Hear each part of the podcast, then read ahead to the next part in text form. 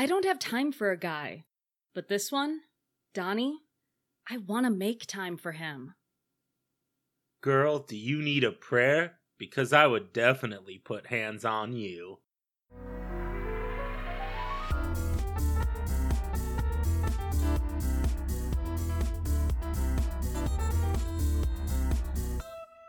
Welcome to Avant Bard, a podcast where two theater nerds explore the highest highs and the lowest lows of works inspired by that upstart crow himself. Oh, William Shakespeare.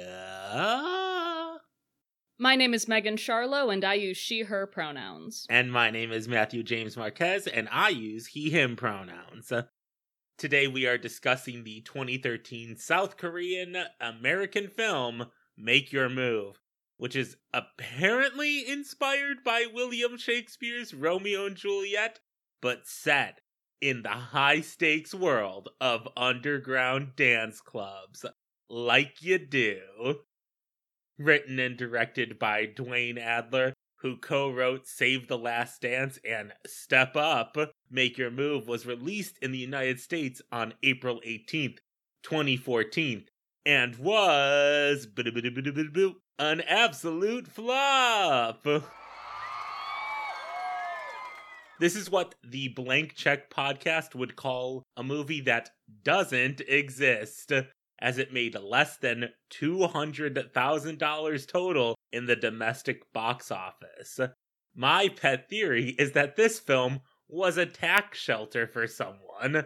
Like, I know that people worked really hard on it, but it a thousand percent feels like an endeavor to hide income so you didn't have to pay income tax by making a movie. And you could just say, oh no, that light, it cost uh, $2,000, and you just put that in your taxes. this film, to be absolutely honest, is also one of those adaptations that only brushes up against the original work and doesn't really adapt it. I don't know what you're talking about. I see parallels in hmm. every scene. Okay, Megan. Romeo and Juliet is, of course, William Shakespeare's play of star-crossed lovers that ends in tragedy. We aren't going to tell the whole story because one, you probably read it in school, and two, we already discuss the plot of Romeo and Juliet at length in past episodes like The Magical Legend of the Leprechauns, or Private Romeo, which is just a straight adaptation. Nope, it's a gay adaptation, Megan. Oh. All right, it's time, Megan. Marquez's. Wait, Marquez, what's that? Over there. What? Where? Hmm? So, I'm doing the acting corner this week. Marquez is distracted, and I like K pop. So, before he gets back, Derek Hough plays Donnie, our Romeo. He's a dancer. He was on Dancing with the Stars for nine years. He has a record breaking six wins. He's also in High School Musical, the musical, the series, season two, which I want to watch. But I don't really have anything else to say about him because I've never watched Dancing with the Stars, but he's good at dancing. Boa. Kwon Boa plays Aya, our Juliet. It's Boa. Can I say again? Oh my god, Boa's in this film. She is honestly the queen of K pop. She started the game. Like, seriously, she's the first K pop star that ever made it big overseas in Japan since the wars that made them not trade with each other. Like, Bo was the first person who really opened up that trade route again. Wild. She's got 20 albums 10 in Korean, 9 in Japanese, 1 in English. She's been winning awards since the year 2000. Her latest was just in 2020. She is never leaving the game. She's done a handful of supporting roles in film and TV, and a few leads, like this one. She's bigger for music and dancing, and I mean, that's why she's the lead in this dance movie. Jefferson Brown plays Michael, our Paris. He's not big or anything, but he was in a handful of Degrassi The Next Generation episodes as a guest lecturer, and he's a plot device in the final season of Slings and Arrows, and I love Slings and Arrows, and we're going to talk about it on this podcast someday, so I thought I'd mention him. And the last person I want to mention is Michael Mando, who plays Raphael, who is Tybalt question mark, but Romeo's friend question mark. Like he's not Mercutio. He's not. Uh, all right, we'll get into it. He's probably best known for playing Nacho Varga in Better Call Saul, and I have to bring him up because I love Better Call Saul, and Nacho is all that we can ever call him. And that's it. That's the acting corner. Oh, hey, Marquez, we're good. Wow, Megan, guess what I found? What'd you find? I found the history of Cardenio and Love's Labour's Won, two of Shakespeare's lost plays. Oh my gosh. It turns out we don't need to do an acting corner. Oh, why not? We got a cease and desist from Nacho Varga for calling him Nacho too much. The character sent it to us. Megan, Yeah. I do bits. One more thing I want to bring up before we start this film. One of the production companies is SM Entertainment, who is one of the big labels in South Korea who employs K pop bands. And by employs, I mean brings them in for camp starting at like 10 years old and then will not let them do anything outside of their control until they say so. I have a bit of a problem with SM Entertainment because it's the reason that Dongbang Shinki broke up and they were my favorite band. So I will always look at them with a bit of a side eye. And they're they're doing some SM Entertainment shit here. They got the big guns out because they want money, and maybe this is their tax shelter. I don't know. I don't know, man. I just have issues with how they treat their idols because the whole idol industry is kind of messed up. All right. Roll the film. More like Find out that it's on YouTube after you paid two ninety nine on Amazon Prime to watch it. I mean, I would rather not watch illegal copies if a legal copy is available for cheap. I don't think that Boa is getting 25 cents from our purchase. She of- better be. First look, word art dances before your eyes. All right. This is why I think this film is a tax shelter. Because it looks like it was made in a middle school class. Yeah, it looks like it was made on Adobe Premiere by a 12 year old.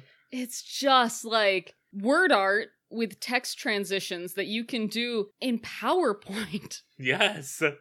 We see a handsome boy busking on the streets of Nolans. I'm going to say New Orleans. I don't feel right saying Yeah. Nolans. But he's doing tap to hip hop. It's the energy that I don't He, he's breaking down barriers, man. I don't know. Maybe that's a common thing in New Orleans. I've never been there. I don't. Is that a thing? Megan, I think they're mostly about blues. Uh, blues? Oh yeah, bluesy. But anyway, We meet Donnie's friend, whose name is. Go ahead, Megan. friendo. Nope, I don't have his name either, but I just wanted to see if you I remember. I don't know if they ever say it. Like they have to, but mm. they don't. I believe they say it. And he is our Benvolio, I guess. No, he's the prologue, Megan. He's just the prologue. No, I have no idea. no, I think he's Benvolio because he's watching out for the cops. Okay, that makes sense.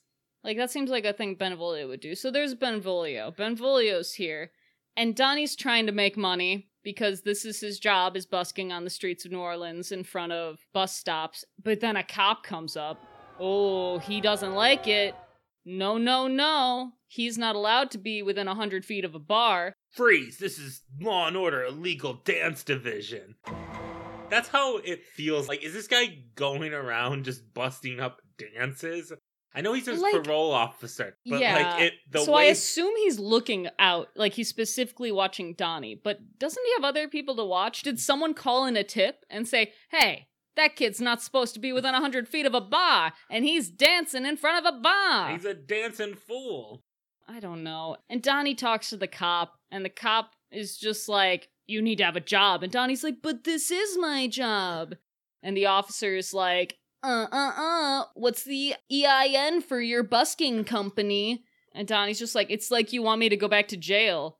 And the cop's just like, Well, at least you aren't dumb.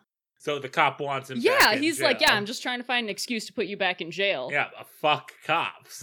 Correct, film. All right, we don't like cops. Good start. yeah, cool. You're I'm on your side, film.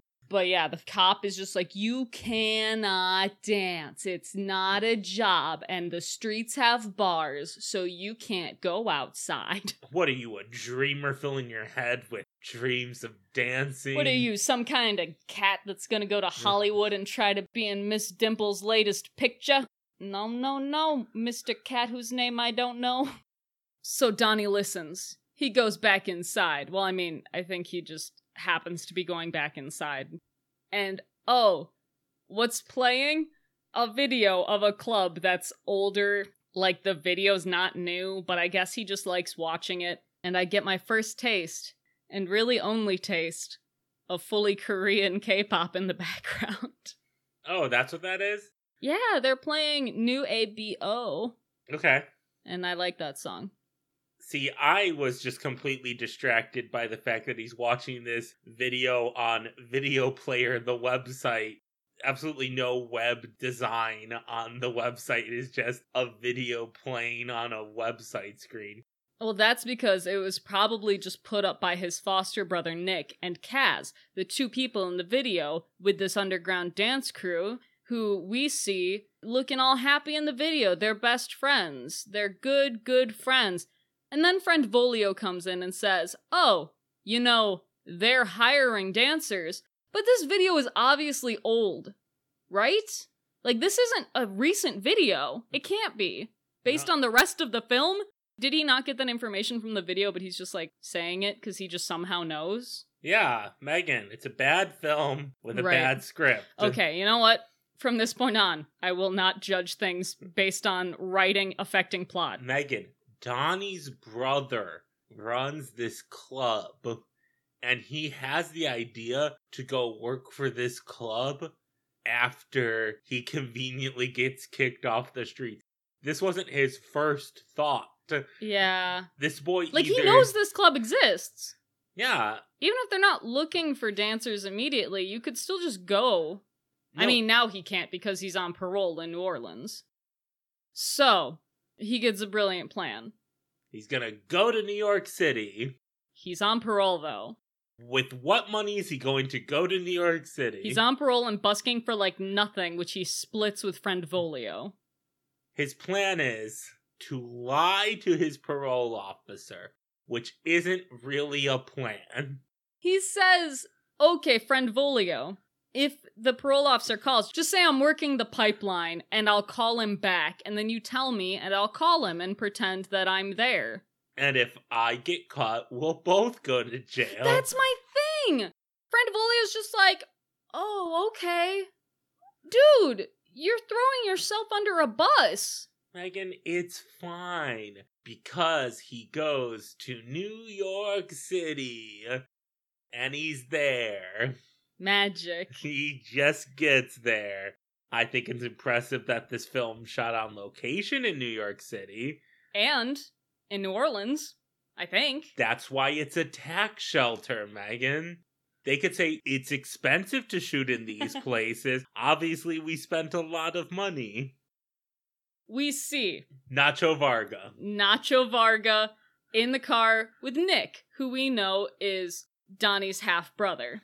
And Nick is telling the story about when he was in church in sixth grade, turning to a girl and saying the line Marquez said at the beginning, which is, Girl, do you need a prayer? Because I would definitely put hands on you. One, that's that Holy Palmer's line.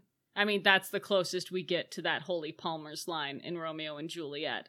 Two, sixth grade? You're a baby in church? Very, very bad heretic.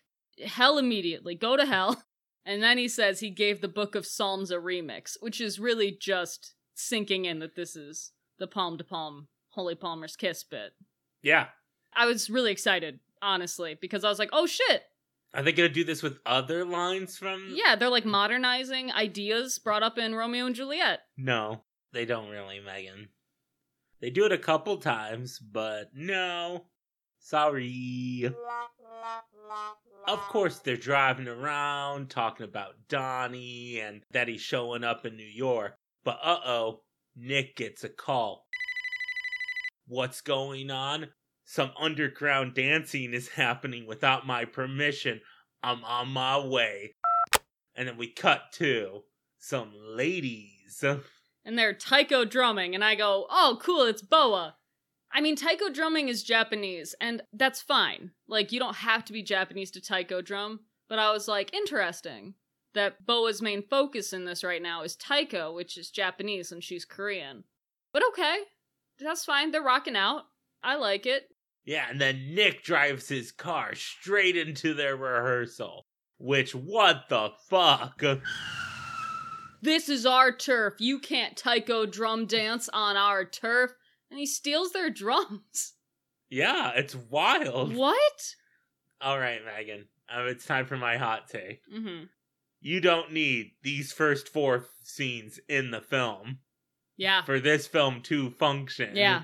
You can learn about everything that Donnie is going through as it is revealed to us through him telling Aya later in the movie. By the way, Boa's character's name is Aya, in case you were wondering.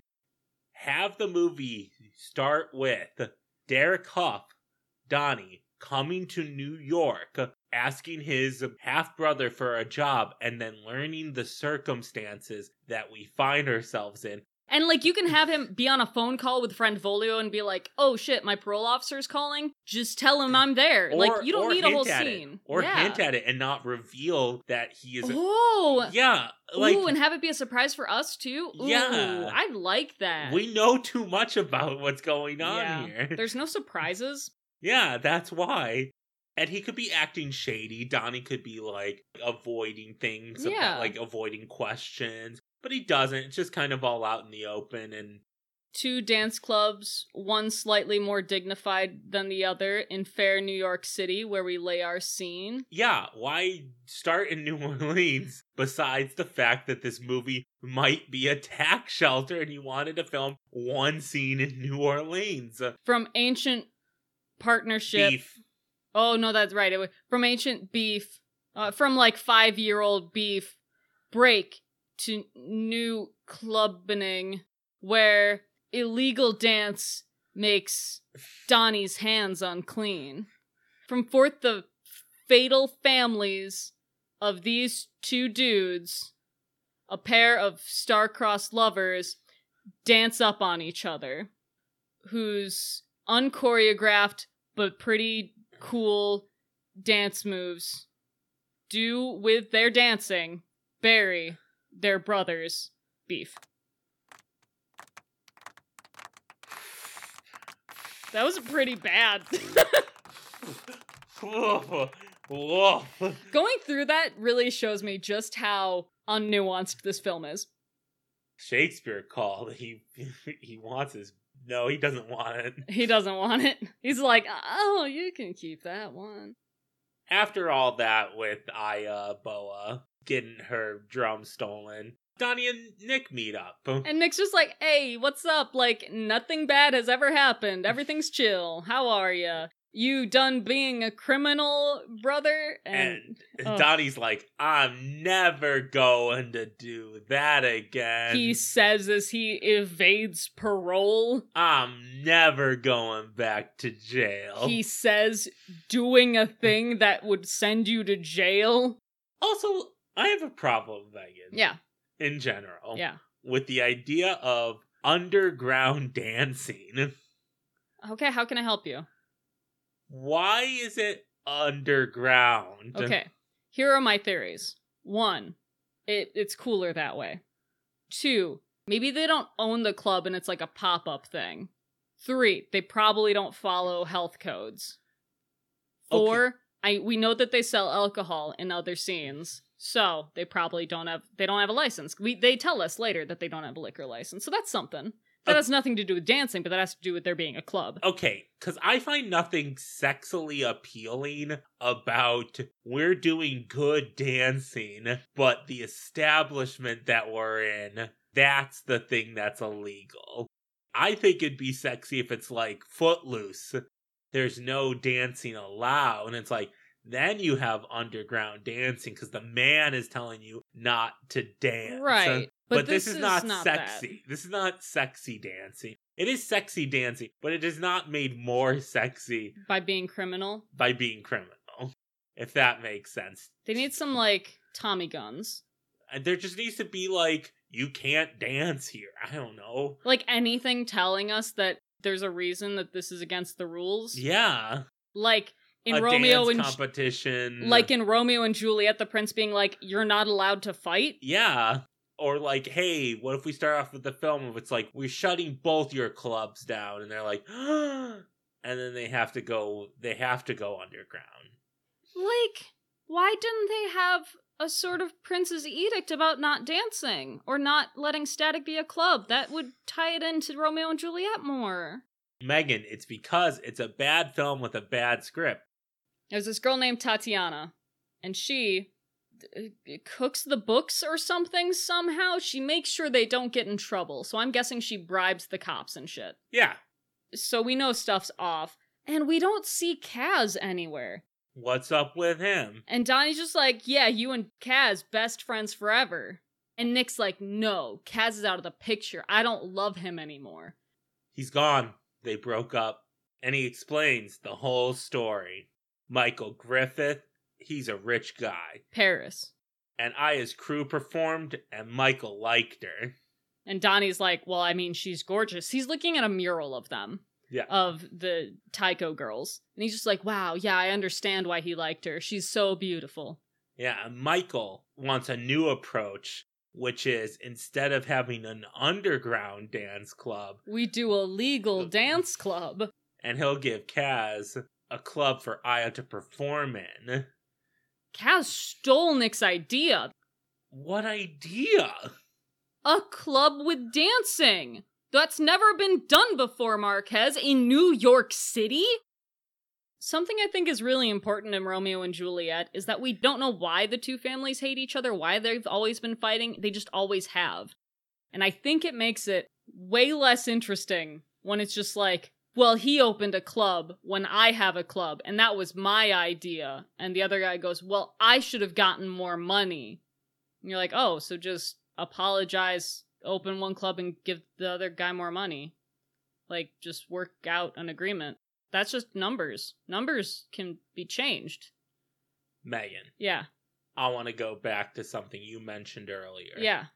You mentioned how Donnie sees Aya's portrait in a mural. Mm-hmm. I hate this. Oh, because he knows exactly who she is.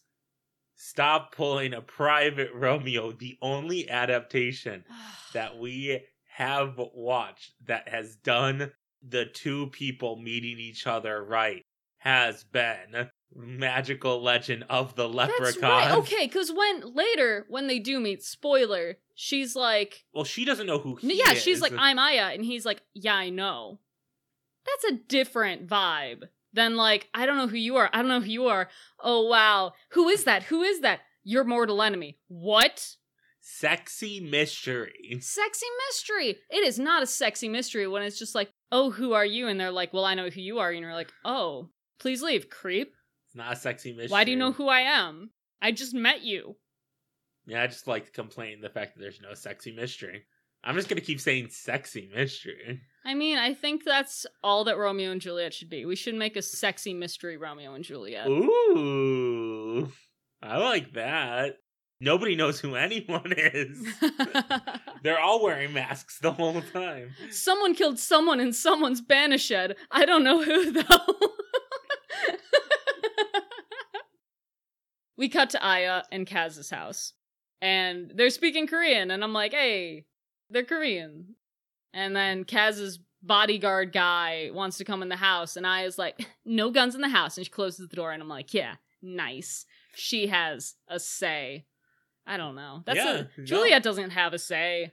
Juliet just I mean, Juliet's strong. yeah, but she doesn't she doesn't have any effect on her family. Like things that happen in the Capulet house are up to hmm. Lord and Lady Capulet.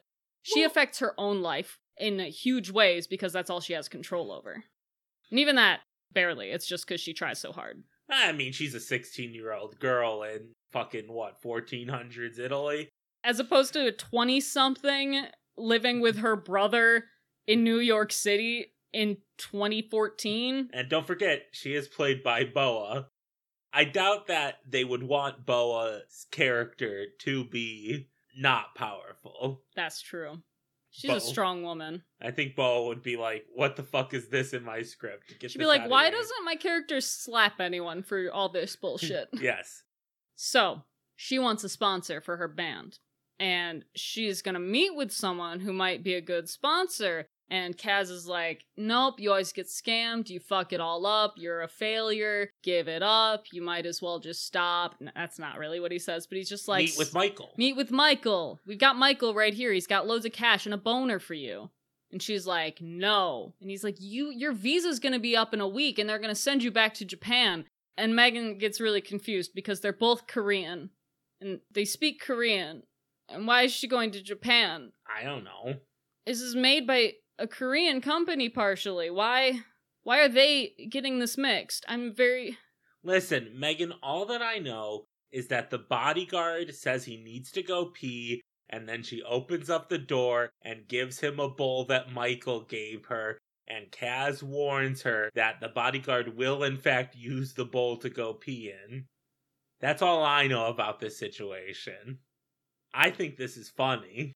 It's a really interesting scene. I like the dynamics. I like Aya. I like this weird oafish bodyguard. I just am very confused because then they start speaking Japanese to the bodyguard and Megan, don't worry about Okay. it. Because when Kaz leaves, he just goes, What? Because the bodyguard did, in fact, pee in the bowl. why is he surprised? He warned her. I agree, but I still think it's funny. Man, how Lord Capulet of him. Sure. I- Or Tybalt.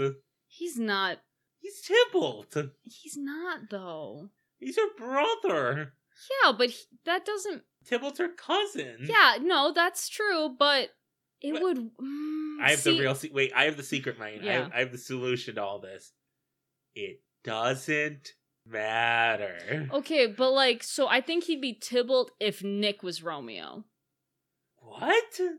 See, so my problem is Nacho Varga is very hot headed. He's the most hot headed person we have. So, like, in my head, he's instantly Tybalt, even though he's on the wrong family. Isn't he Mercutio? No, because he doesn't have any sort of suaveness. Like, Mercutio's talkative and shit. Like, if anyone on that side is Mercutio, it'd be Nick. You know? But that's, see, it's the issue because, like, this isn't a direct adaptation or even like a pretty stretched adaptation. It's like an extremely stretched, inspired film. So Boa calls up her girls, uh, and she's just like, "Girls, we got a gig tonight. Click." But they don't have a gig. What are you talking about? well, we cut to Static, the club owned by Nick, the underground one. What? But they're not supposed to go to Static. Yeah, and there's guys dancing. And there's pyro people. There's fire and stuff, and guys breakdancing outside. It's cool. I wrote ABCs for some reason. Well, because Donnie has to learn his ABCs of Underground Dance Club. And Nick's got to show him around and what he's going to do. He can't just go into the deep end of the pool. And Donnie's like, but I don't want to do this stuff. And it's like, you crawled your way to New York begging for a job, and you're belittling bartenders? Uh, Nick's got a point. Nick's just like, these people have been here for years, and they auditioned. You can't just get in because you're my half brother. Also, he didn't audition. No! He's just like, alright, that's it. I want to run the club, basically. And it's, no. You don't know anyone. You've got no respect from anyone. But man, he loves dance. And obviously, those people on stage don't love dance. He doesn't say this. That's what he's implying. He's like, well, they're just doing it. It's more to me. Then what? These people who are breaking the law all the time to dance illegally for their job? Also, question. Yeah, So, this is an illegal dance club, of course. but they do charity? oh yeah, because Nick goes to a blogger and he's just like, Something about how we give back to the community and we love giving back to our community. So, come down here and give back. I don't know what that means. well, pay attention to that blogger though, Megan, because she is vitally important. You're right. She is. Uh. Friar nurse. Oh, like wait, wait, wait, we can't, we can't focus on her because there's firecrackers going on outside. What? Someone's throwing firecrackers at the dancers. That's dangerous. But we see what is clearly Boa and her girls in hoods sneaking in. They're gonna steal their drums back. Action Juliet. I like an action Juliet, Megan. oh, I will, like- love an action Juliet. That's one thing that I like about most adaptations or Romeo and Juliet inspired films is that Juliet like Does shit. gets down and dirty and like gets her hands messy and takes care of shit. yeah. I like action Juliet. I like action Juliet.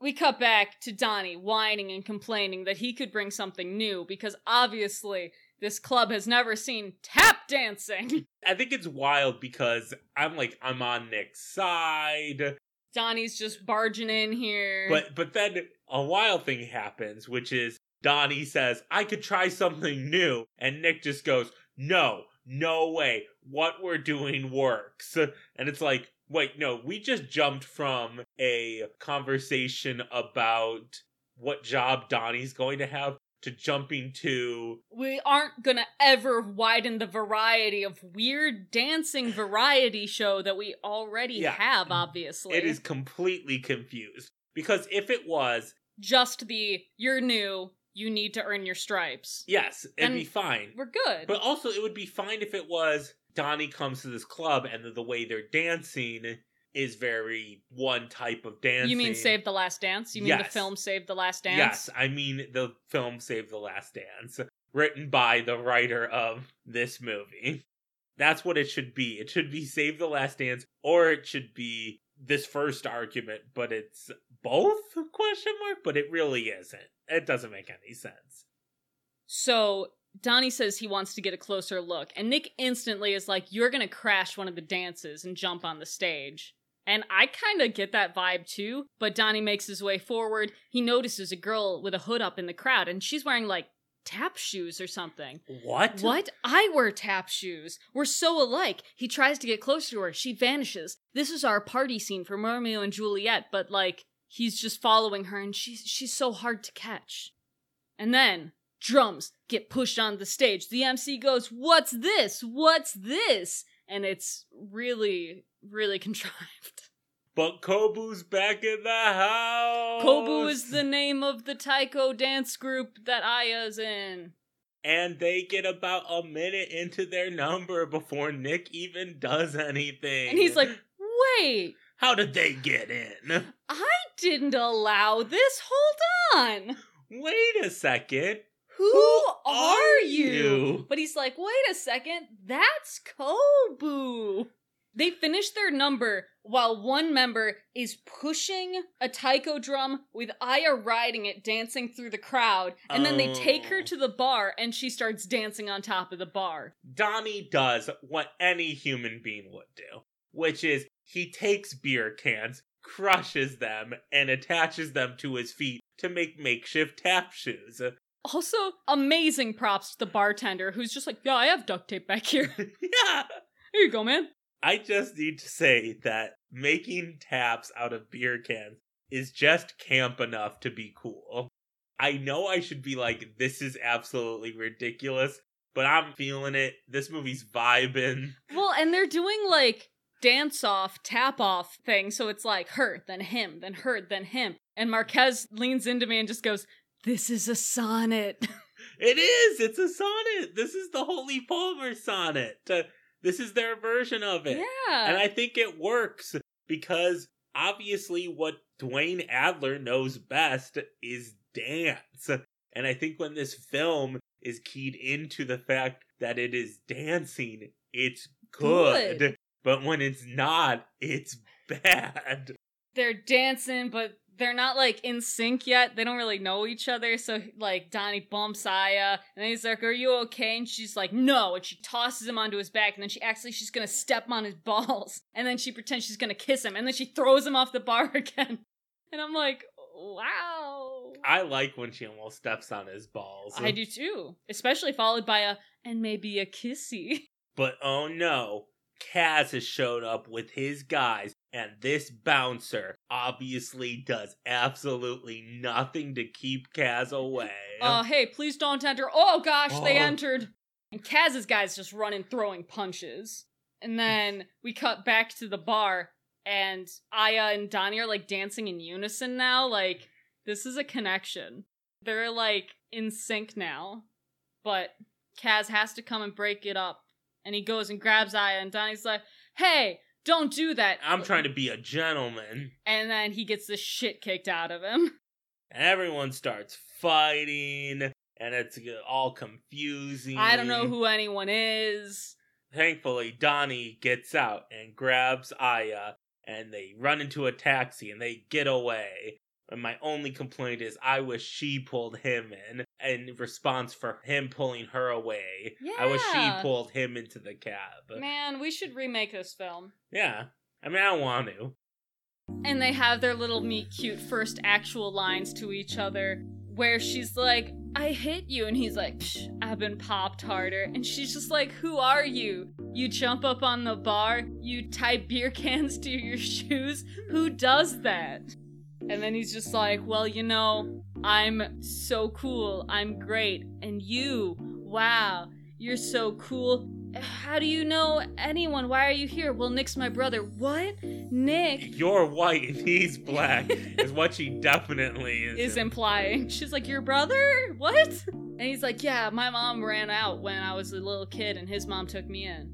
We can't do this. Our families are feuding. And he's just like, I'm not part of that. And she's like, You are now. And then there's another car that cuts off the taxi. Uh, and Very rude. These boys, Nick and Kaz, have no regard for vehicle safety. How'd they find that taxi so well? They got a tracker on her? Either way, they cut him off, and Kaz is gonna come get Aya, and Donnie's like, wait, how will I ever find you again? And then Aya grabs his phone and holds their phones next to each other and does something. It does the contact sharing thing. Yeah, and Donnie's just like, didn't even know my phone could do that. Who gave you this phone? Did he have that phone in New Orleans? Because wouldn't the parole officer be calling that phone? What money does Donnie have? That's why I think he must have had that phone before. It can't be new. Where Donnie lies on the spectrum of having money or not doesn't make any sense to me. fluctuates wildly. Oh, things are gonna get real now because Nick's here and everyone's arguing and yelling, and the taxi driver becomes my favorite character with one line either shoot somebody or pay me, my meter's running. I like him. He has no equivalent in Romeo and Juliet, but he should. He has an equivalent in my heart. Aya leaves with Kaz. She's yelling at him because someone could have gotten hurt. Nick is yelling at Donnie because he knew this was gonna happen. I knew you were going to fall in love with my old lovers. I'm sticking by Sticking it. by it. I knew you would fall in love with my old lover's sister, and I knew that you would have a dance off with her in the middle of my dance club. I knew that you would break into my club and then run onto the stage, and then you'd start dancing with her on top of the bar by getting cans of beer and smashing them and taping them onto your dance shoes. And then I knew that she'd pretend to step on your balls and then almost kiss you. And then that I knew and Kaz the would Kaz show would up. show up and start beating you up. But then she would still somehow get you before she left. And then you'd get into a taxi, and I knew that it would come here, and I knew that Kaz would stop that taxi, and then the taxi driver would be like, Come on! I knew it. And that's when Donnie walks away angrily while removing his beer can taps. And Nacho turns to Nick and goes, Should we stop him? And Nick's like, Nah, let him dance with a hat on the ground for a few days. So is this like the part where Romeo, after the party, just avoids Benvolio and Mercutio? Yes. Okay. Yeah. I mean, that happens. They do not meet back up and hang out. Well, Megan, in the next scene, it's the morning, and where's Romeo? Asleep in a church. And I'm like, this means Friar Lawrence is gonna show up. I can see where you're going, movie. Instead, Shows some homeless people sleeping, and then we cut to the girls in New York City. They're going up to a skyscraper in nice clothing. and they show their portfolio to the lady. They show a video that they filmed, and then the lady says, I need to see you live, which probably should have been a stipulation before they had a meeting. I mean, I think it's kind of obvious. Because, like, you can rehearse videos. She wants to see, one, that you're live, to how the crowd actually reacts. Oh, I get that. I'm just saying that should have been a stipulation that they knew about before they went into the meeting. But, um, they're screwed because Aya's only got a visa for another week, and they don't have a gig. Yeah, they don't have a venue. We see Donnie sadly busking on the streets of New York. Oh, he's all alone. He's got no money, no Benvolio to help him get more money. We cut to Club Auto, and Aya's watching some bow staff dancers, and that shit is cool. I want to see those people. Man, this film should have just been like 60 minutes of dancing that was choreographed well, and then I would have been like, cool. There are Romeo and Juliet ballets. Why Yeah. not do a modern Romeo and Juliet dance? Yeah. Feature length dance. Well, anyway, she's in the club and she's pausing over Donnie's number like she's gonna delete it. But before she can, Michael comes up. And I'm like, oh, he is far more attractive than I pictured him to be, considering how much she dislikes him. It's like when Romeo plus Juliet cast Paul Rudd as Paris, and you're like, he cute. He cute. Look at that astronaut suit. Yeah, he's doing a little dance. I mean, he's not as cute as Paul Rudd. I, I'll say that. yes. But like, I thought he was gonna be this like creepy creeper. you wanted like a comb over mob the stereotype, like Something. I mean, he's just kind of like a hot Wall Street guy. And she tries to explain that she needs a live venue and if she could use this club as one. And he's just like, not if you're going to run off to some other producer. If you play on this stage, you have to sign an exclusive contract with me. Which sucks, but that's pretty typical, I think. Yeah, you want a regular at your club. Especially if like Kobu's big. The crowd digs Kobu. You're not gonna just be like, yeah, no, use my venue, use my people, all of the customers that I've brought in, so that you can go somewhere else and make someone else money. No. Well, he tells her that he'll match whatever the producer offers her plus 2% of the door. Yeah, but that's not what this is about. She thinks that he's gonna like assault her or something if she's exclusively under contract with him. I need to say something. It's very vital to this film. Yeah. This club should be called Club Paris or something, or Club Paris. Why is it called Otto? I don't know. And listen, I have a take about Shakespeare adaptations set in the modern day. I want my Easter eggs. I want my bad names. I Yeah. I've made fun of them before, but I like my Duke Orsinos. I like Patrick Verona. well, like you could have Club Monty and Club Cap. Yeah. Like, why not? Or you could call it like Le Montague. And it's like, oh, and this is the Paris room. Or like, yeah, it, it's eh, Le Montague, and when you enter, it's themed like Paris. Yeah, Just like in general. yeah. Oh, well, that doesn't matter because we got a K pop boy here. Okay. On the stage, the camera goes, I know this conversation is important to the plot, but what you really want to see, K pop fans who are tuning into this, is U-Know Yunho of Dongbang Shinki dancing to a song. Do we? Well, one, yes. Okay. Two, I have a lot of feelings about this mm-hmm. moment. The first feeling is this absolutely was SM Entertainment going, Dongbang Shinki is hot. They are popular, and Yuno is one of the ones that people like looking at the most. They're one of our big cash cows, and one of our just like historical cash cows. So to get Dongbang Shinki fans' money, we're gonna throw U-Know Yunho in this. Two, he goes by Yuno in the film. They say, and from Korea, Yuno. Like, it's not even pretending he's a character, he is just the Korean K pop dance star, Yuno. Three, Yuno is known very well for his nice arms, and they put him in a vest with no shirt underneath it, specifically to show those arms, because they knew, as I saw on message boards online when this came out, if you can send a still for your movie promotions of you know you know with his arms showing all of the k-pop girls will try to get a way to see this movie I think that this movie is about three years too early for the absolute massive K pop turn in America.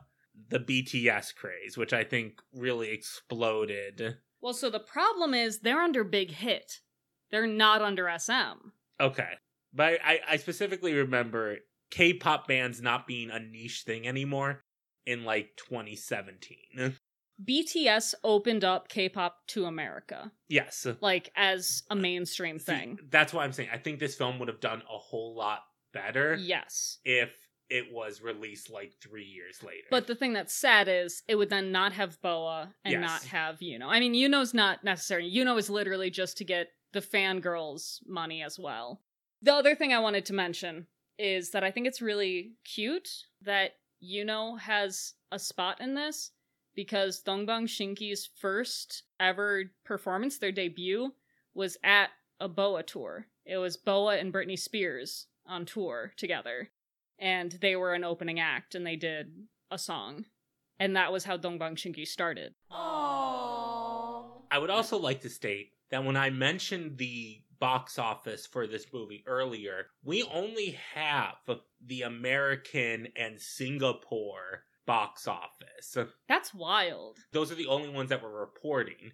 So, like, we don't know the numbers in Japan and Korea. Japan and Korea, which might have been much higher. I don't know. I don't know how much of a cultural blip this was in those countries, which just goes to show that box office doesn't really determine a movie success, especially if we don't have all the data. We've finished our Yuno interlude. The song ends. Or maybe it continues, but we, we cut away and Donnie's here in Club Auto, but he's not supposed to be there. How against the rules. And he like drags her into this back room that for some reason has really nice flowing silk curtains. and they talk very sensually about their dance. I thought they were talking about how thrilling it was to jump in the cab, and then I was like, wait, did they have sex and I missed it? No, Donnie's just talking about dancing on top of the bar with her. Yeah, he loves their dance. He thought that they had something special.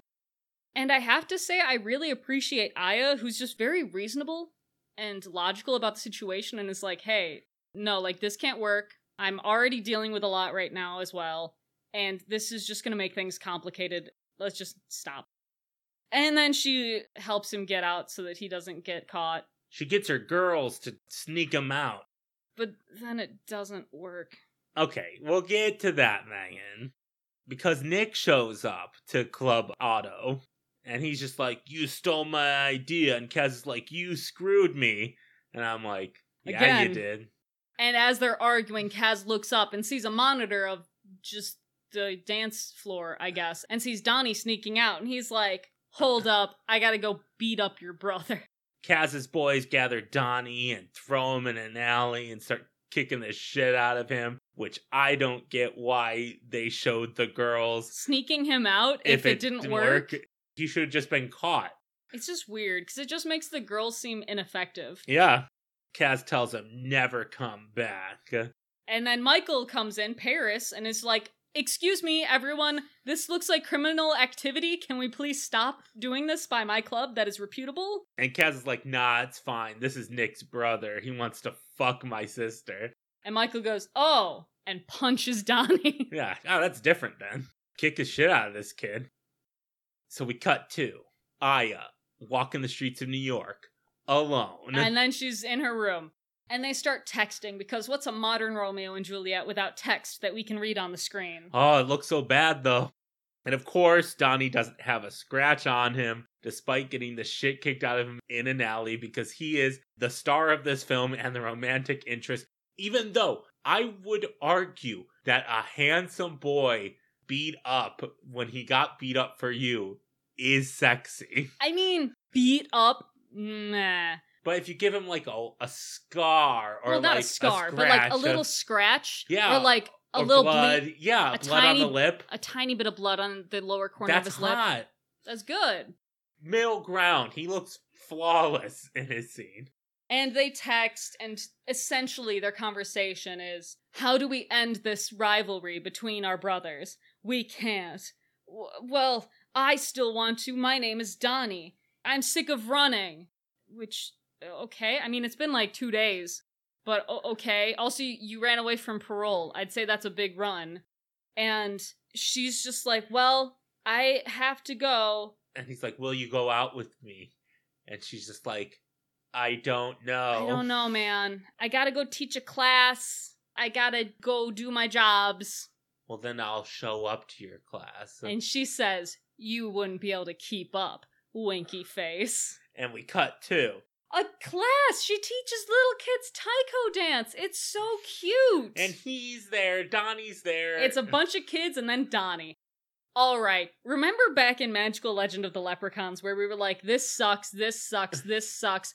And then we got to Romeo and Juliet characters Yeah. and they were cute. Yeah. This scene is that. It's so cute. I love this. I couldn't help myself. I was like, fuck. This movie's winning me over with just this one scene where they're doing their taiko and she's like, Oh, you're doing really good, kid. All right, Donnie, it's your turn. And she turns to the other student that's practicing with Donnie and she just goes, Is it okay if we speed things up a bit? And Donnie's like, Wait, what? Speed things up. And then he's barely catching up. He's behind, but then he finishes right. And he's just like, that wasn't that bad. And she's like, it wasn't bad, but it wasn't good. Like, they're teasing each other. It's cute. She gives him an F.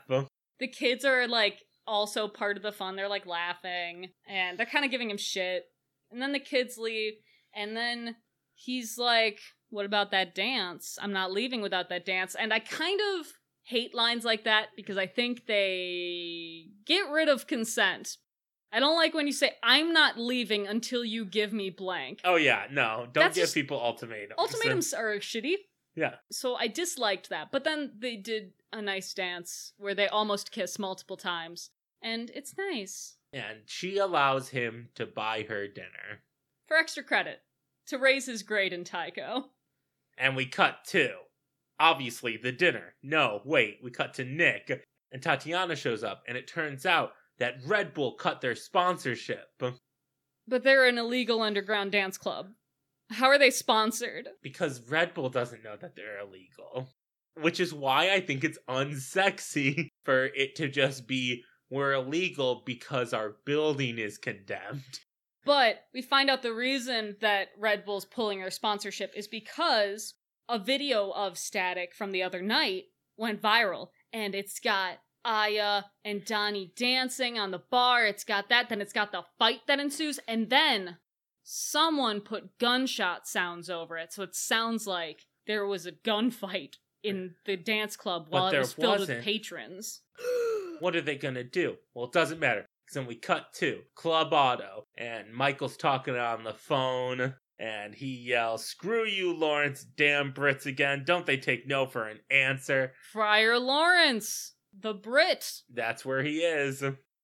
I didn't expect them to make this version of Paris into such a shit. He's a shit. Like in Romeo and Juliet, she just doesn't want to be with Paris. That's the reason that he's bad. Listen, he's bad because he's an adult wanting to marry a 14 year old.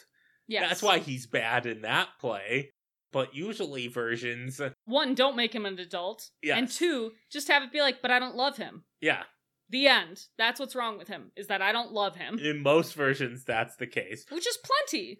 But uh, they're making Paris into a dick.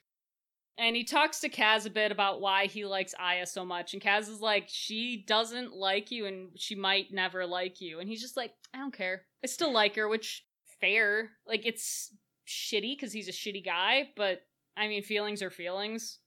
It's just weird because he's trying to hold an authority over her by being her way to stay in the country.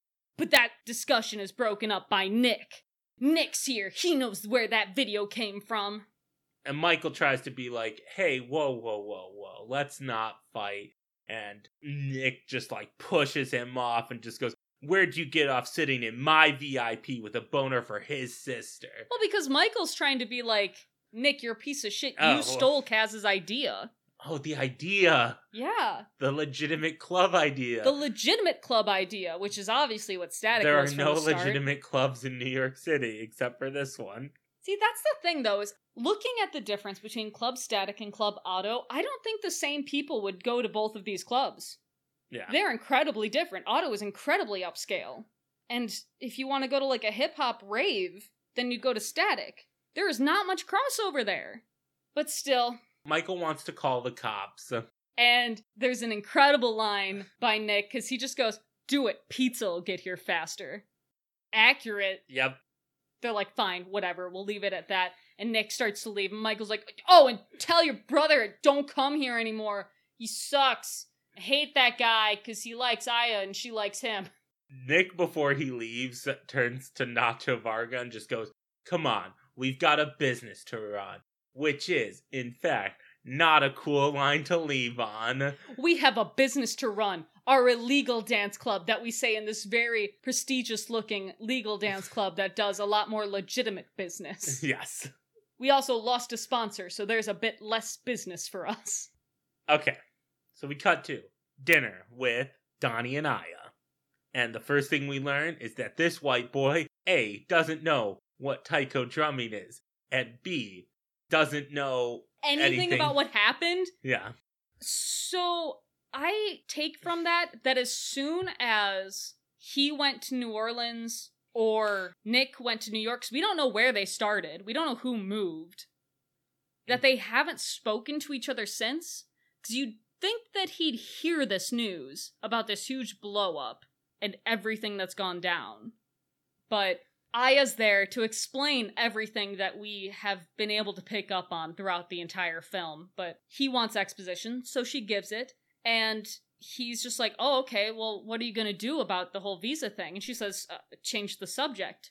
Because she doesn't want to talk about it. And I just like that. That's one of the most witty lines of the film. And I just enjoy it.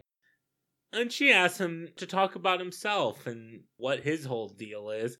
And, you know, he reveals that he always wanted to dance, but, you know, money was always a problem. And the way that he words it makes it sound like I just wanted to do art, unlike all other artists who don't want to do it He says it art. makes no sense because Yes. he's like people are in it for the money basically but i'm in it for the money it's just a horribly written line yeah. that i should have written down because i cannot explain how It- it- confusing it is it is- and wrong the gist is that he says that he's not in it for the money, but he needs the money. and like he wants this to be his career Yeah. Which, fine, whatever. But what he reveals is the reason he went to jail was that he helped people scam people and steal their wallets. because he would dance as a distraction Yeah. while they picked pockets Yeah, so he's basically just a white collar criminal. The way it comes across, which I'm not sure if it's intended, is that Aya doesn't believe he's done doing that. Yeah. She's like, "You sure you're not a criminal anymore? You sure you're done with that?" Which is, of course, just so that in the future she can be let down when she finds out that he evaded parole. Yeah, because he just says, like, I'm done. I'm done. I'm not a criminal. I'm And- definitely not breaking parole. He takes her home and he says an incredibly weird line that just it's just weird and I it, we just don't like it. She's talking to him and he just says, "I love the way you talk, the way your words sound. It's cute." As in English isn't her first language, which is so infantilizing of someone who obviously speaks at least 3 languages. It's the wording of the lines. Because if you said something like, I love your accent. I love your accent. I think it's really attractive. That's fine. But it- the, way you make words sound is cute. Cute. yeah, it's the fact that that's the way he words it. It's wild. And then in like two minutes, he fucking massacres trying to speak Japanese, so fuck off. Yeah, Her response to this is that she speaks a bunch of languages and she's trying really hard to be good at English. But she is Korean, born and raised in Japan. So thank you, movie, for explaining that to me. I assume you did it so that you'd get more Japanese audience members. that makes sense. but I was so confused up until this point. And she gives a throwaway line of the countries have very complicated histories, and that's why I like America. Yeah. Like, it's not as complicated as dealing with my two home countries. Which one? Oh, honey, you don't know. You obviously haven't seen America for real. But two, it's just a really deep thing to casually throw in there. Yeah, it's so wild that this movie. It's just like, yeah, there are a lot of like uh, you know, ransacking, destruction, trying to control and like wars, a lot of death. It just wants to inject a little bit of reality to this dance movie. But they kiss. They do. They kiss. It's cute. They kiss. I like it. But then we see that Michael's hmm. in a car across the street and he's watching them and tells some guy named Jim to look up Donnie Bray. Is Bray Nick's last name? I assume. Yeah, Otherwise, how would he know Donnie's last name? Whatever. And then he gives a bunch of information on Donnie's past. I'm like, how do you know this? And then he calls up Kaz and he's like, We need to do something about Donnie. And we see Lawrence, who's like, I'm not British. I'm from Dublin, and I'm going to strangle Michael until he craps his pants. Hold the phone. That's Friar Lawrence, Megan. You're right, Romeo. You should be with Juliet. Don't, no, no, no. Don't take this potion that'll make you seem like you're dead, Juliet. I'm gonna strangle Paris Hmm. until he craps his pants. Well, I'd like that version.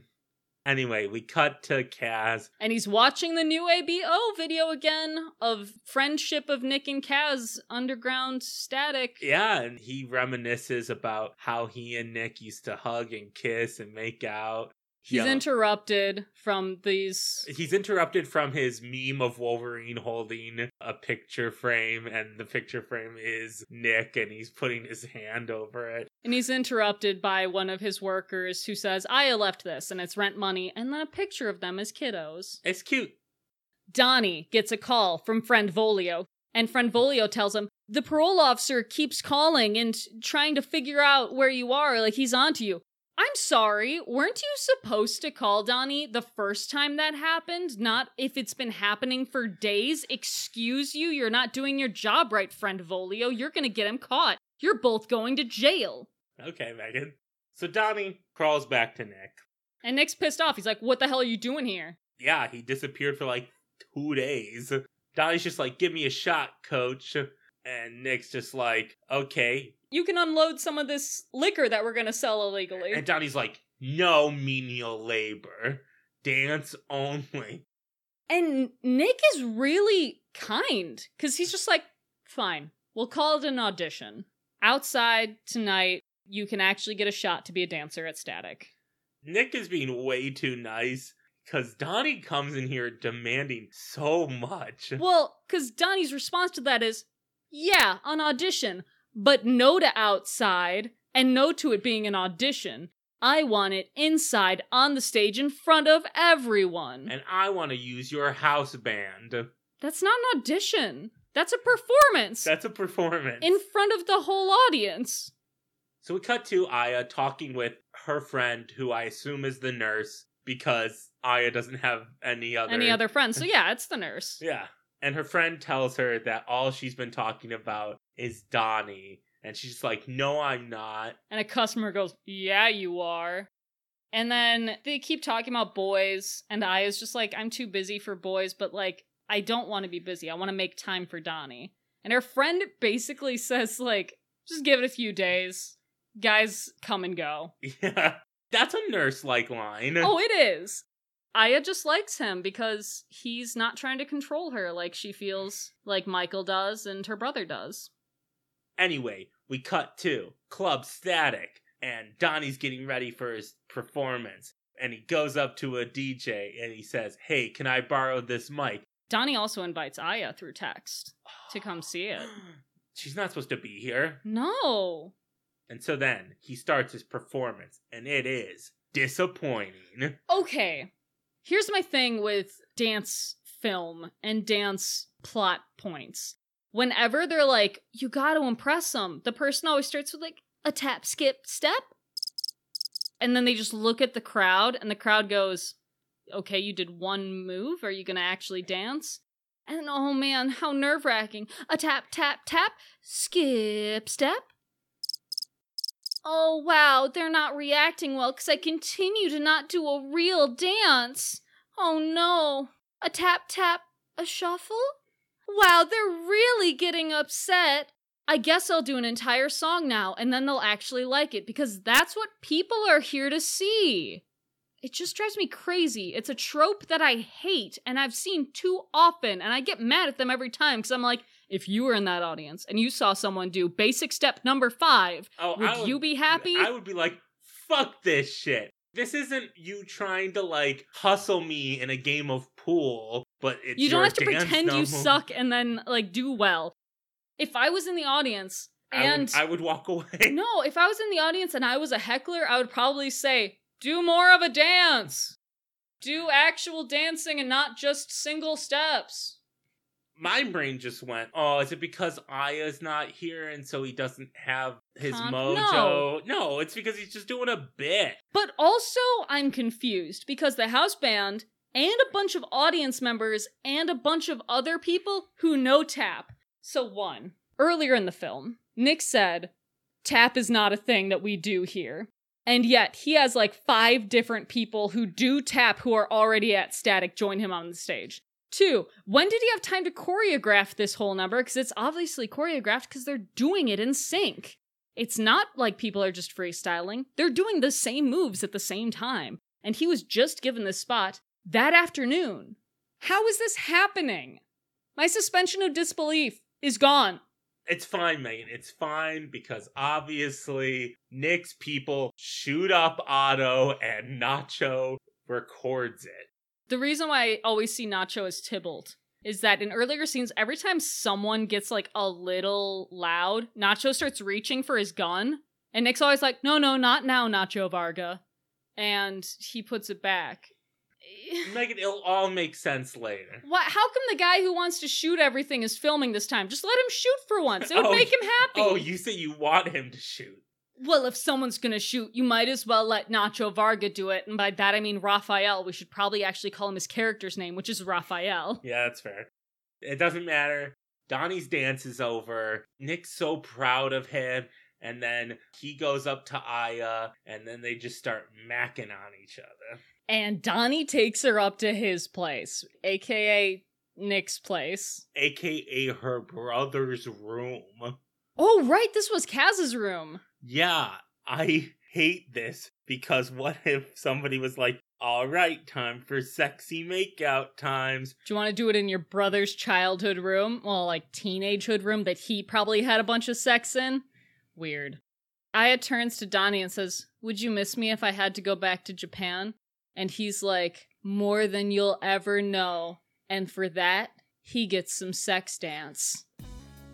Yeah, so they do a sex dance. It's an undressing each other dance, which means taking off each other's shirt in his case and then overshirt in her case. No one ends up naked, but they do end up on a bed before it fades to black. So They fucked. they did, but they just took like a minute and a half to strip to dance. It is very funny. I would recommend you looking up this movie and watching this sex dance.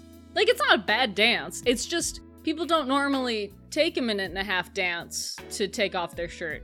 It's because I don't know what in this film is diegetic and non diegetic in terms of dancing. And since every other dance that we've seen before is diegetic, I can only assume That they did this. they did, in fact, do this in real life. Marquez. Them dancing on a bar together was the hottest thing they'd ever experienced.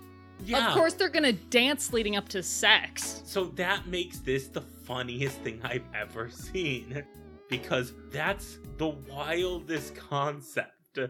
We actually did do the dance, it wasn't a metaphor. But we cut to morning. Nick has made some nice breakfast, and then Donnie comes down with Aya, and Nick's just like, fuck, man. But what he says is, Now I know why you danced like you had a heart on. Weird line. One, you seen that kind of dance before, huh? Huh, bud? You seen a hard on dance before? And- Two, I don't think he did because he was moving pretty smoothly. Megan, it's a metaphorical hard on. Dude, the crowd loved it. It was your club. Shouldn't you be happy? Yes. He also gives Nick an ultimatum. He's like, You're a dancer now, right? You wanted to be a dancer? Here's 10 bucks. Dance for me, monkey. You have a shift tonight at 10 if you dump Aya. And Donnie's just like, No. no. And Nick's like, What? But we, uh, we, we've always had this dream of running a club together, and now we could do it if you dump Aya. And this is probably very awkward for Aya. This is when your friend's parents yell at your friend. And you're just sitting there, just Yes. like, thank you for the potatoes, Mrs. Kim. Yes. This is the equivalent. Though Nick does throw in like a knife, which is, does she know? And of course, we all assume it's going to be about parole and your history, which it's like, yes, she does, except not the parole thing, but she knows about my history. And then he says, Does she know you quit everything you ever start? And that hits much harder. Like, that is far worse. And it's like unexpected. And I don't know. I liked it. I was like, Ooh, oh, that was some venom I didn't see coming. I don't know if I like this because we never get shown Another Donnie- instance of him doing that. Yes, Well, we're just told that he does. It's like in. Thor when they're like, ah, your silver tongue that we'll never see you yes, use. Yes, correct. Yeah. Donnie and Aya leave, and I'm upset because Nick made a really nice breakfast. And if there's one thing I absolutely despise in movies, it's when somebody makes a really nice meal and nobody eats the meal. Because Nick doesn't even get to eat the meal because Tatiana comes in. And Nick turns to her and is like, is it done? And she looks at him like he's crazy. And she's like, you just saw them together. We can't go through with this. And Nick's like, then I'll hire someone who will. She's like, fine, I'll go do it. Give me 10 minutes. And we cut to Aya And, And- Donnie on the streets in New York. And I was like, what the fuck? He hates me. He hates me so bad. Did you see how he looked at me? Why are we even doing this? Our families hate each other and they hate us. We can't do this. And Donnie's like, no, no, it's see, it's hard for me. I stood up to him mm. for you. Like, don't you get it? This hurts me. And she's like, yeah, I get it. I know. I'm hurt right now. It's a weird little fight that doesn't really. It doesn't start out like a fight, but then the bit of it where he's just like, well, I did this for you. And she's like, yeah, it also hurts me. I'm just like, oh, mm. this is kind of a fight. But it's not. But it's not. It doesn't matter because Kaz shows up. And he's just like, Where have you been? I've been calling you because Otto got shot up and she doesn't know. And Donnie doesn't know. But everything's like, Oh, this is so intense. And that's why they all start speaking Korean and Japanese and not English, and there's no subtitles. Megan, what did they say? So I don't have my note anymore. But Oh, okay. it's essentially, we have to go. And then something is said in Japanese. And then she's like, why? What's going on? And then Kaz basically says, why don't you ask your little friend over there?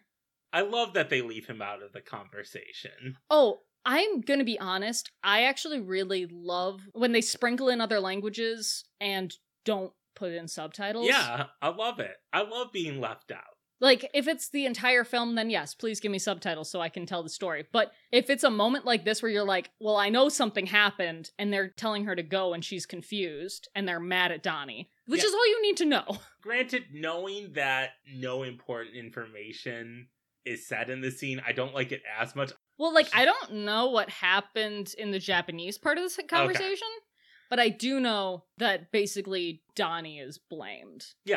I'm okay with that. I will always love it if it's like, this is important information that's revealed here, and if you are multilingual, you will understand what is going on, and if you're not, you'll get clued You'll in get later. there eventually. Yeah, and I just like that. I like not having my hand held. So, a video has come out of Otto actually getting shot up and essentially saying, No, don't go to Otto. It's dangerous. You're going to get shot up. And Michael, our Paris, is pissed. He's so mad. He's like, Kaz, you're out. This happened under your watch somehow. Somehow it's Kaz's fault. I mean, it is because the rivalry. But Michael was also part of that. Anyway, he's just like, I own 51%. So, Kaz, you don't have any control. You just own shares now. Kaz shows the video to Donnie and Aya, and they're both like, What? I didn't know that.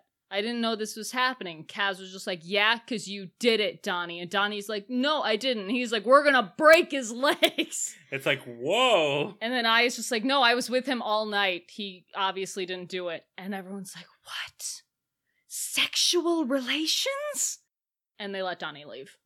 And he goes, to Nick because he knows who did this. And he punches Nick. He punches Nick because somebody could have been killed and they are about to throw down, but uh oh, the cops show up. And like a damn idiot, Nick's like, uh, where's Officer Guy I paid off? And the cops are like, He's suspended. we suspended him for you paying him off. Listen, this is the most unrealistic thing in the film. That internal affairs works at all. Yes. Revisiting this scene in my mind, I still just can't get over how dumb Nick Oh, is. Just being oh. like, what? But where's the cop I like and pay? Megan, this scene is full of moments that are wild and people's actions make no sense. This is the worst written, best scene. Yes. Oh, yeah. So we find out the building that Static is is a condemned building. We find out that they bought it from a management company that doesn't have a license. And now Michael owns the building. So you're getting evicted, Static. Everyone's like, what? How could you do this? Just so suddenly, how did you do it? This is probably the best line in the film. Michael says, I close million dollar deals before morning coffee. This, this is nothing. And then he turns to Donnie and is like, and you, white trash with gourmet Chinese, stick to dollar carryout. Whatever that means. Paris would never. No. So anyway, Donnie jumps Michael. In front of like 10 cops. Wild. Let him say his shit and then let him leave. And let the cops leave and then get up on him in an alley later. Like, don't do it right there in front of 10 cops. Yeah, see, listen, I don't like cops, obviously. But don't attack a rich white man in front of the cops. That's just asking for trouble. Yes, and he gets it. He's instantly cuffed and taken to a cop car, and then Aya shows up and is like, No, what? And Michael's like, No, it's fine, cops, leave her. She's with me. So Donnie gets arrested. He's in a cell. They literally walk him into the cell, and then they're like, Looks like it's your lucky day, buddy. Somebody's helping you out. And they take him instantly out of the cell. And I my thought is, oh no, did Aya pay his bail, but she has no money? Did she spend all her money on him? No. It was Michael. Michael and Aya are in the room, and Michael's like, Move along, Mr. Cop. You can uncuff him. I'm going to speak with him. And the cop's like, Yes, sir, Mr. White Man, and leaves. And Michael's like, So I know about your parole violation. And Aya's like, What? Your what? And the cops don't know about it. So if you just leave and go back to New Orleans and go back to your little parole, I won't reveal this information about you. And I'll only do this if Aya signs up. I want you to sign an exclusive contract with me and I want you to fucking leave this state. Goodbye. You have two minutes to decide. I'll step out. And Donnie's just like, he can't do this. Who the hell does he think he is? A rich white man, Donnie. A rich, a rich white man who knows your shames. Listen, just do it. Just do it because he's got one up on you. You can find a way to get back at him later. This is no time to make a moral stance against the hypocrisy of a white man abusing the system. Here's my other thing. These are very different stakes from Juliet can marry Paris. It's like Juliet marries Paris and Romeo does not get banished, but just lives somewhere else. Juliet's now existing brother gets a job again, and Juliet doesn't need to be banished to a different country. That's a lot different. These are higher stakes. Maybe she should just marry Paris. Yeah. And then Aya is like, no, I can't have you go to jail. I'll do anything so that you don't go to jail for attacking a rich white man.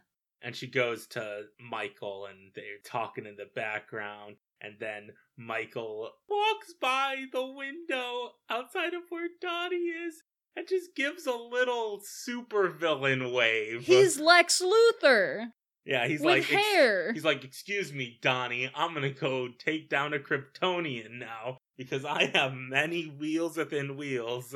And we cut to Aya in her teaching studio, and I instantly know it's time for a sad dance. Donnie's in the church instead of leaving, because instead he's going to the church. And he has an epiphany. If I have Juliet fake her death, I can meet her in the catacombs. By what you mean, you mean I'm gonna record a video and talk about how Kaz and Nick should make up and be friends because Michael's a shitty rich white guy and we can't let him win. And Tatiana is the one filming it.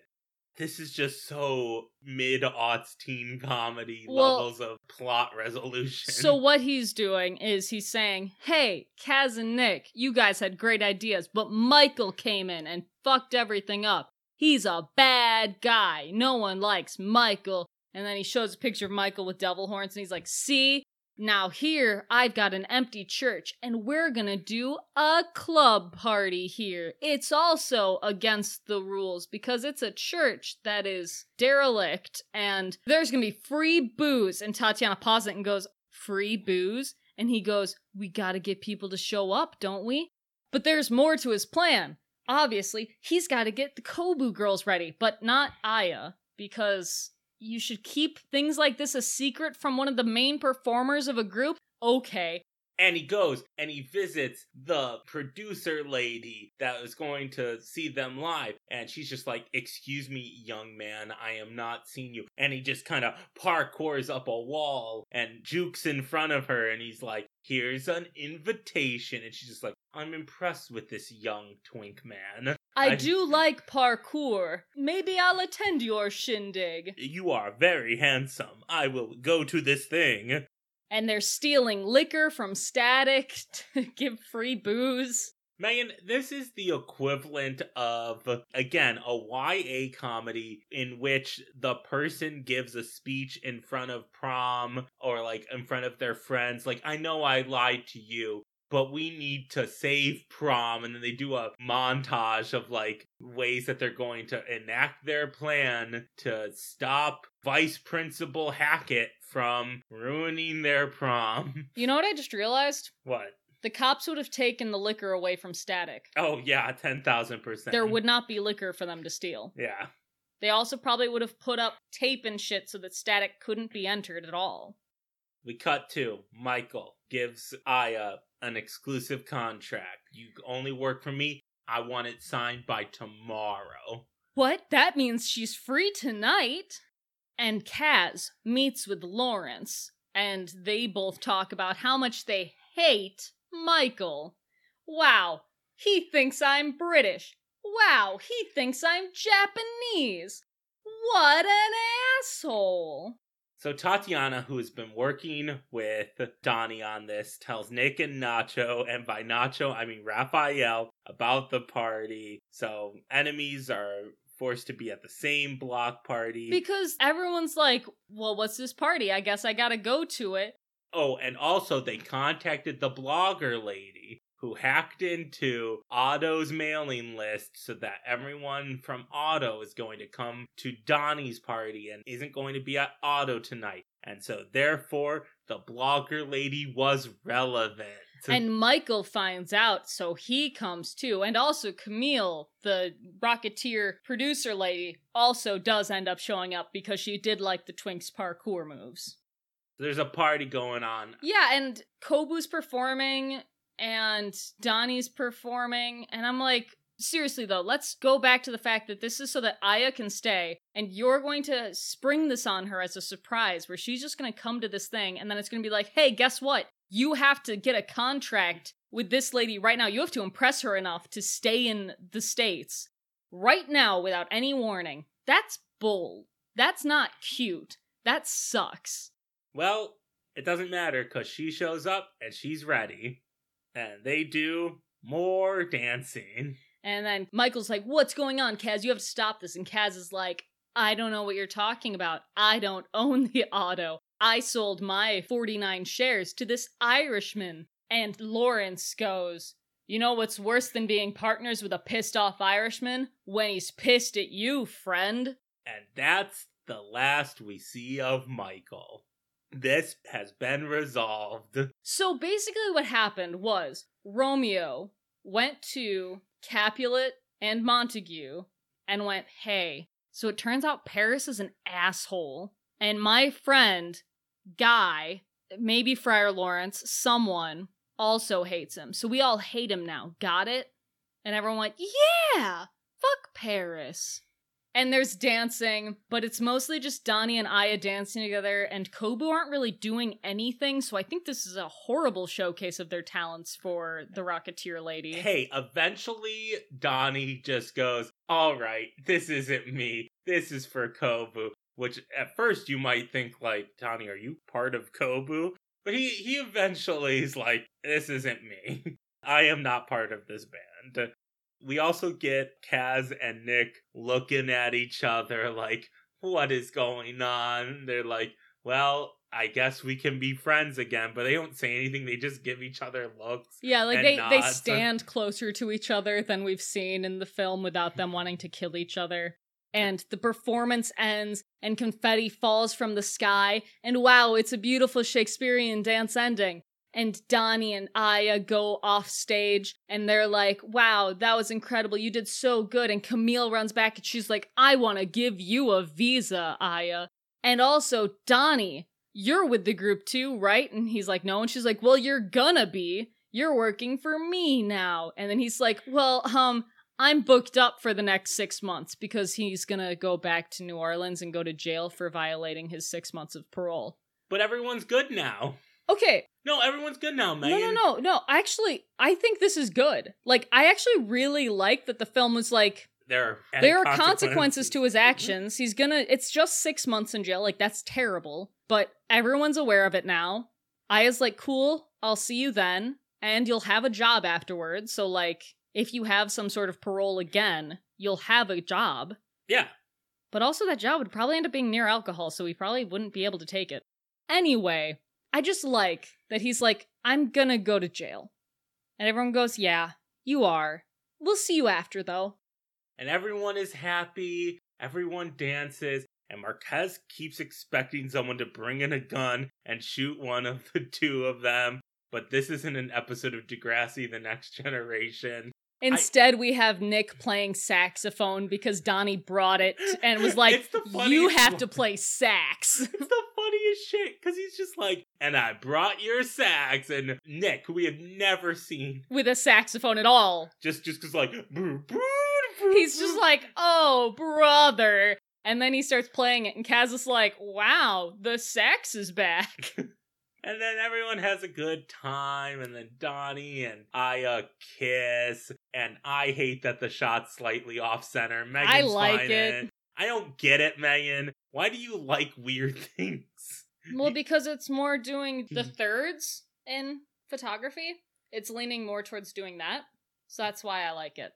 The shot goes above their heads and shows the rest of the dance hall, which I am of the camp that your last shot of your film should be the second most important shot in your film. Well, so what do you your- want them to do? Fade out? Yes, Megan, that's what you do. Wait, so you you're just okay with them? I love it. You love it? I think I'm it's sorry. great. I think that's how I'd end it. That's what I'd do. Sorry, you love it. What I mean is, I think that's how I would have ended it. I probably wouldn't have ended it with them kissing. Is honestly what I wouldn't have ended. Fair. it I'm saying if we wanted to end on a kiss, I would have done, and then we go out to the party, and that's the end.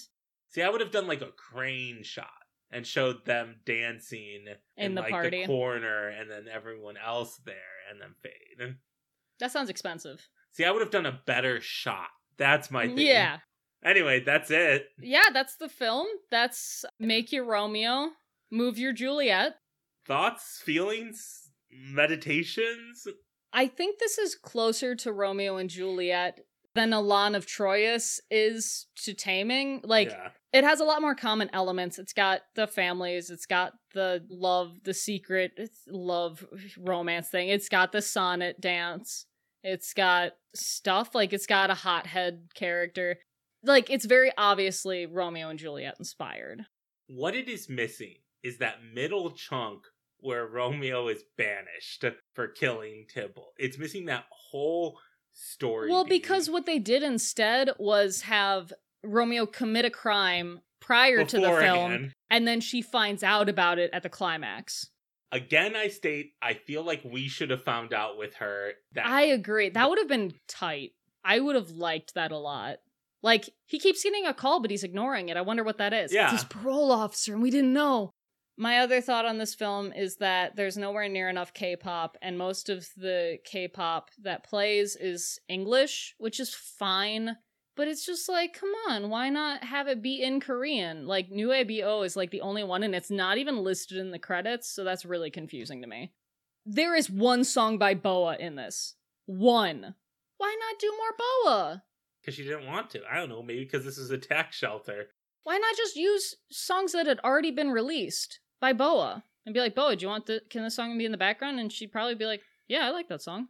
Because it's a dance movie, not a music movie. I don't know. That's why I'm saying just in the background. I don't know, Megan. I don't know. I don't know what SM Entertainment does. I don't rule them. Well, you know who else doesn't rule them? William Shakespeare? Yeah, and this is what I think he'd say. Okay. Nay, gentle Romeo, we must have you dance. Yeah, yeah, yeah, yeah. Did you look up dance? Yeah, I uh, looked up the word dance on open source Shakespeare under yeah. Romeo and Juliet. Hell yeah, man. Yeah. Now we come to what I think is the hardest part of this episode specifically, which is MVP Should we say it on three? One, two, three. Aya. See, we're good. I wanted to say Boa. You're like, wait, which one's which? Yeah, no, it's Boa. yeah, she's great. She's She's, great. actually legitimately She good. le- she legitimately brings up the feud frequently and is just like, this is bad. We can't change this. We can't fix this. We should just give up. But she also has like fire, and she's Kwon Boa. I think she's doing a legitimately good job with a very bad script. She's charming. Yeah. She's charming when she's supposed to be. She's sensual when she's supposed to be. She is just enjoyable. Meanwhile, She's tough when she's supposed to be. She's pissed when she's supposed to be. Meanwhile, I think that Derek Hough is an emotional black hole from which nothing can get out except when he's dancing. That's always so wild to me because like dancers impress me to no end. Oh, And he can show such a range of emotion through dance, but not through his voice. yeah, and the minute he opens his mouth and tries to say a line, it's like, it to me sounds like a freaking adult from a Peanuts thing. They are very different performance techniques. Well, well, it's also because dance lacks a sort of subtlety unless you're doing a very subtle dance. And dance is expressing something through movements of your body, and usually those movements are big, big gestures or an impressive footwork or something, which is very different than acting for a camera in a film, in yeah. a film, which you need to, like, subtlety is key. yeah. It just doesn't work. But I read a lot of reviews online before we watched this film, Yeah. and everyone tore it to shreds. It's not that bad. It is not that bad. It's not that bad. I was expecting it to be atrocious, and actually, I enjoyed it. Yeah, I had a fun time with this one, Megan. I wouldn't nominate it for an Oscar or something, but that's not what we're here to do. No. Megan, let's just roll right into it. What would you rate Make Your Move? I would rate Make Your Move six skipped months of parole. Out of the 10 cops you probably shouldn't have punched that rich white guy in front of while you were ditching said parole. How about you, Marquez? What would you rate Make Your Move? I would rate Make Your Move three characters whose names I remembered out of five characters whose names I didn't. And that does it for this week's episode of Avant Bard. If you like what you heard, please follow us on all social media at Avant Bard Pod. And if you really like what you heard, you can support the show at patreon.com slash avantbardpod. The bloopers for this week's episode will be up next week. Thank you oh so much for tuning in, and we will see you anon. Megan, dance break! Avant Bard is created by Matthew James Marquez and Megan Charlo. To support the show, visit patreon.com slash avantbardpod. We would like to thank Riley Allen for the creation of our theme music, Cloverkin for our logo artwork, and everyone in the audience for joining us. If you'd like to learn more about Avant Bard, you can visit us on all social media platforms at Avant Bard Pod.